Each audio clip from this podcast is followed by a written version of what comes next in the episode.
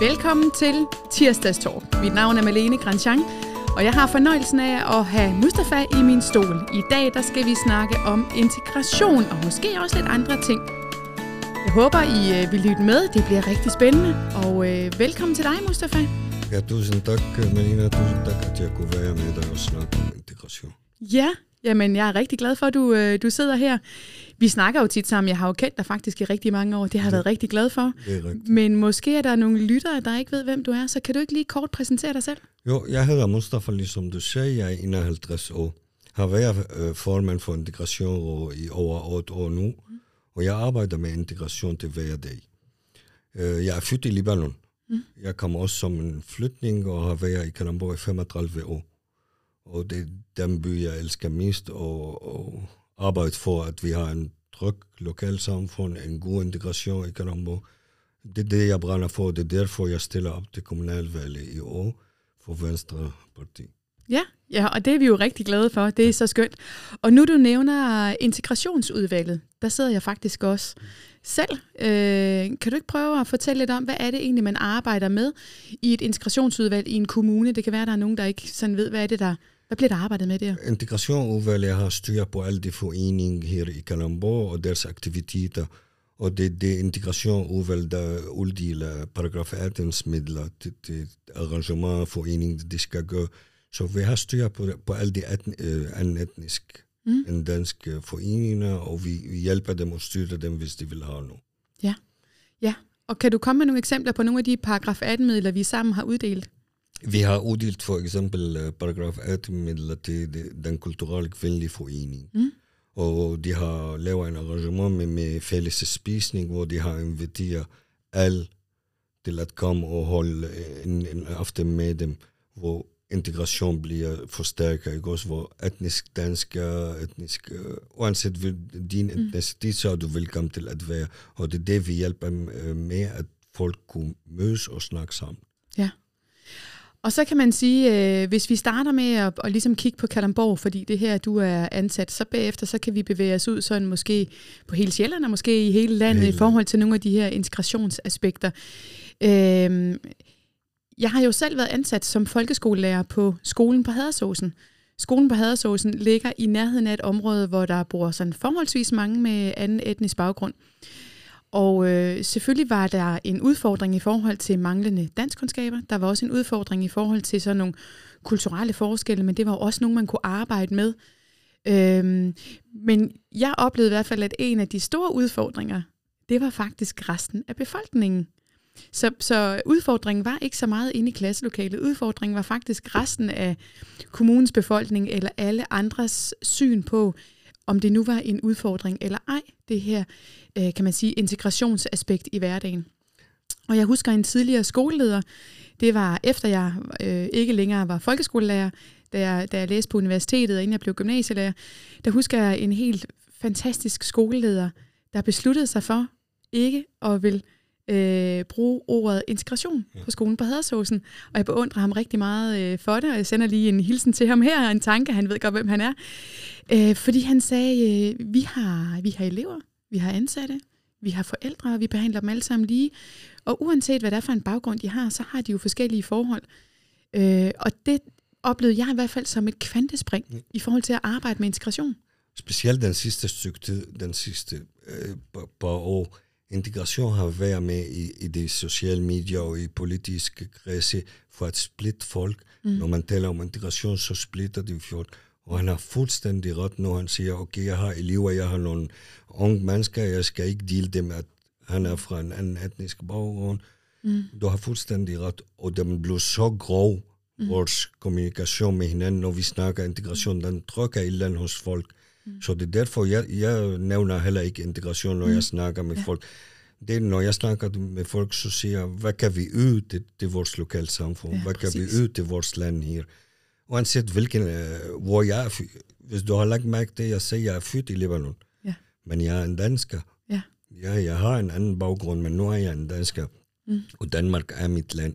Og det er det, jeg elsker at øde ja. og give og være en del af den samfund, uanset min, min baggrund. Og det er det, jeg arbejder med i Karambo. Mm. At vi skal kunne snakke sammen om det, vi er enige i, og bygge på det, i stedet for at vi bare finger hele tiden på hinanden og, og kamper for det, vi er uenige. Vi har mål, vi kan være enige i. Mm. Hvis vi koncentrerer om det, så har vi en god relation til hinanden.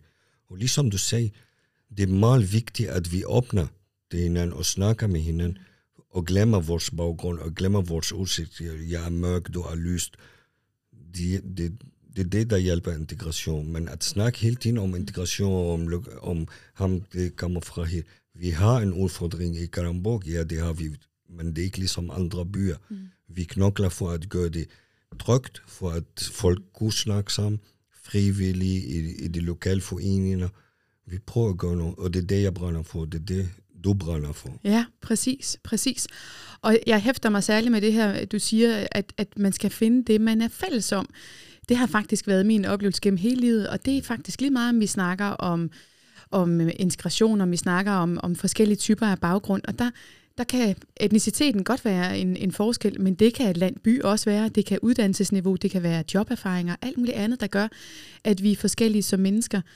Øh, og jeg tænker, at det at møde andre mennesker med åbenhed og respekt og anerkendelse, og så en nysgerrighed på, hvordan er vi på alle mulige måder ens, og hvad er det så, der gør os forskellige, og så bruge alt det, der, der, der er fællestræk, men også øh, forskellene konstruktivt.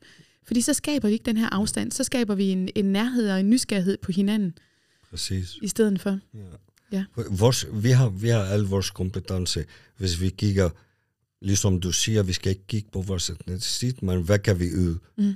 Du kan yde rigtig meget, jeg kan yde noget, men sammen kan vi yde mere og mere og mere. Og ligesom du siger, respekt, at vi har forståelse for hinandens vi stiller krav. Det, det er meget vigtigt, at når vi får nogle flytning, at vi har nogle krav og forventning, mm. men det er med respekt også, og ja. forståelse for, for, for vores forskellige. Men jeg er fuldstændig en af dem, der siger, vi skal have nogle krav, vi skal have nogle forventning. Du vil være en del af samfundet, så skal du øde, så skal du give den samfund. Ja, præcis. Og man kan sige, det er jo de samme krav, vi ønsker at sætte til dem, der har en etnisk dansk baggrund. Det er, rigtigt. det er også et spørgsmål om, at, øh, at samfundet er egentlig vores allesammens fællesskab. Og det skal, vi, det skal vi bidrage til. Hvis vi prøver at dykke ned i noget af det, som vi tænker er vigtige øh, krav øh, i forhold til øh, øh, borgere med anden etnisk baggrund, hvis vi kigger sådan på landsplan, så kunne jeg godt tænke mig at kigge på det her omkring sproget. Fordi det har jeg i hvert fald selv oplevet, at at hvis der er en sproglig barriere, øh, så kan det være enormt vanskeligt. Det kan være vanskeligt at, øh, at komme ind på uddannelsessystemet, det kan være vanskeligt at få et job, og det kan også være vanskeligt faktisk at integrere sig i vores foreningsliv, der hvor man kan få rigtig mange interessante og spændende fællesskaber. Præcis, og det er derfor, det er meget vigtigt sprog, at sætte krav med, med, med sprog og praktik og så, fordi det er det, man lærer den danske nogen, det er det, man lærer danskerne at kende. Jeg har en lille historie fra min hverdagsarbejde, at jeg har en bi, der har været her i 3-4 år nu. Hun snakker rigtig dårlig, ikke godt dansk, dårligt dansk. Mm. Men i corona, hun fandt en mulighed at arbejde som rengøring. Mm. Og så et par timer.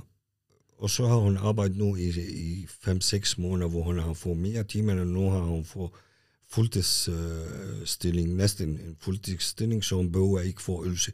Så hendes øh, dårligt sprog har ikke stoppet hende med at prøve at øve nogen anden. Mm. Så fandt hun, okay, min, min uh, rengøring arbejde behøver jeg ikke være rigtig godt til dansk, ja. men så kan jeg alligevel øve og give noget tilbage til den danske samfund.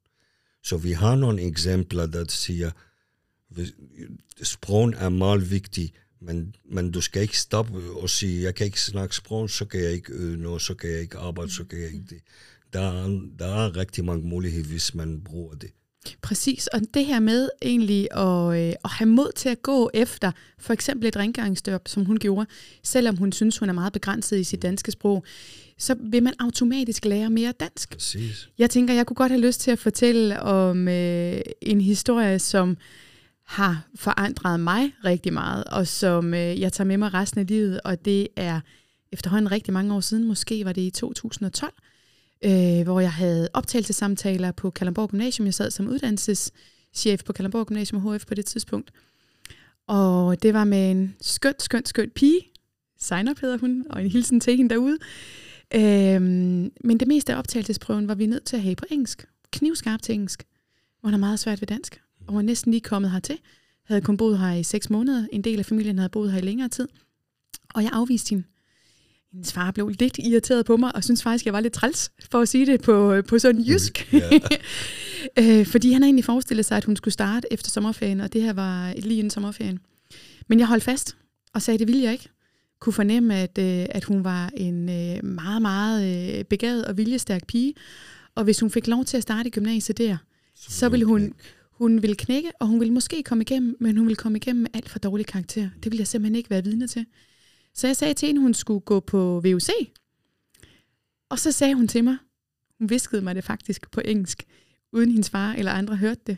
Det kan jeg godt, men du skal mødes med mig mindst en gang om måneden. Og det har jeg gjort siden. Øh, og jeg har fra dag et af elsket vores møder, og hun var simpelthen, øh, det er hun stadigvæk, simpelthen så videbegærlig på det danske sprog og på den danske kultur, så vil hun vide, når vi var ude og drikke kaffe, hvilken bog har du lige læst? Jeg vil læse den samme, og så skal vi snakke om den. Hvilken tv-serie har du lige set? Jeg vil prøve at se den samme, og så kan vi snakke om det. Og det rykker bare ved mennesker. Men der tænker jeg, der har vi faktisk et fællesansvar. Mm. Fordi Præcis. vi skal tage imod de her øh, enten opfordringer, eller udfordringer, eller invitationer. Det er sådan nogle historier, vi vil høre. Mm. Fordi til nu har vi hørt kun de dårlige historier mm. i medierne, og det er det, der sælger mest, når ja. der er problemer og ballade og så. Men de gode historier, ligesom du har lige nævnt, ja. den hører man aldrig om. Nej. Hvis du ikke selv kommer ud nu og siger det. Ja. Det hører vi ikke på Facebook eller på, på de sociale medier og på øh, TV-nyheder. Ja. Den, vi hører kun det dårlige. Vi har rigtig mange eksempler ja. om, om en god integration, ja. om en god folk, der gør en indsats her i landet. Jeg har, jeg har også en historie for at sige til dig. Vores forskellighed skal ikke være en forhindring for, at vi kan gøre noget sammen. Jeg har en, gennem 33 år nu en kammerat, der jeg, jeg taler ham som en del af min familie, som en bror til mig. Han er virkelig på den virkelig på højre side. Når han stemmer, så stemmer han helt uld i højre side. Men mellem mig og ham, vi snakker ikke politik, vi snakker ikke religion, men jeg vil, at han er en bror til mig. Hvis jeg har brug for noget, så står han lige ved sin af mig. Ja. Og det er det, fordi vi fandt noget, vi er enige om, ja. at vores venskab skal ikke forhindre, vores uenighed, politisk uenighed, skal ikke forhindre, at vi, er, vi har en god venskab mellem hinanden. Ja. Vi er mennesker til sidst, uanset vores øh, etnicitet eller vores baggrund. Vi kan snakke sammen, og det er det, det er vigtigt, at vi åbner arm og snakker til hinanden, og anerkender forskellighed mellem hinanden. Ja, præcis. Og man kan sige, nu har vi begge to masser af gode eksempler på, ja. hvordan, øh, hvordan man kan sige, øh, den her sådan dagligdags integration, som egentlig ikke helt er sat på form, men som kommer, fordi vi som mennesker møder hinanden med respekt og nysgerrighed. Hvordan den kan bidrage til noget rigtig, rigtig smukt. Det er faktisk noget af årsagen til, at jeg plejer at pege på, at når vi skal arbejde med at integrere, øhm, kan man sige, både nogen med anden etnicitet, men også øh, sørge for, at der er en, en balance i samfundet imellem øh, typer af, af job, uddannelse og alt muligt andet, så er vi simpelthen nødt til at være meget mere skarpe på vores boligpolitik. Øh, det her med at kigge på, hvordan man kan udstykke nye grunde til store parcelhus eller bygge nye lejligheder, det sker rigtig tit i København, øh, som er store og som er dyre, og som derfor kun appellerer til en bestemt del af befolkningen, så får man samlet for mange, der ligner hinanden. Det er simpelthen noget skidt. Det her med at sørge for, at der er en mangfoldighed også i boligmassen, Øh, det, det er fuldstændig fantastisk. Øh, og jeg går ikke op i, at man skaber en mangfoldighed ved hjælp af tvang. Jeg er nødt til at, at lige drage de nye aftaler på gymnasieområdet ind, hvor man har tænkt sig at fordele eleverne i forhold til forældrenes indkomst.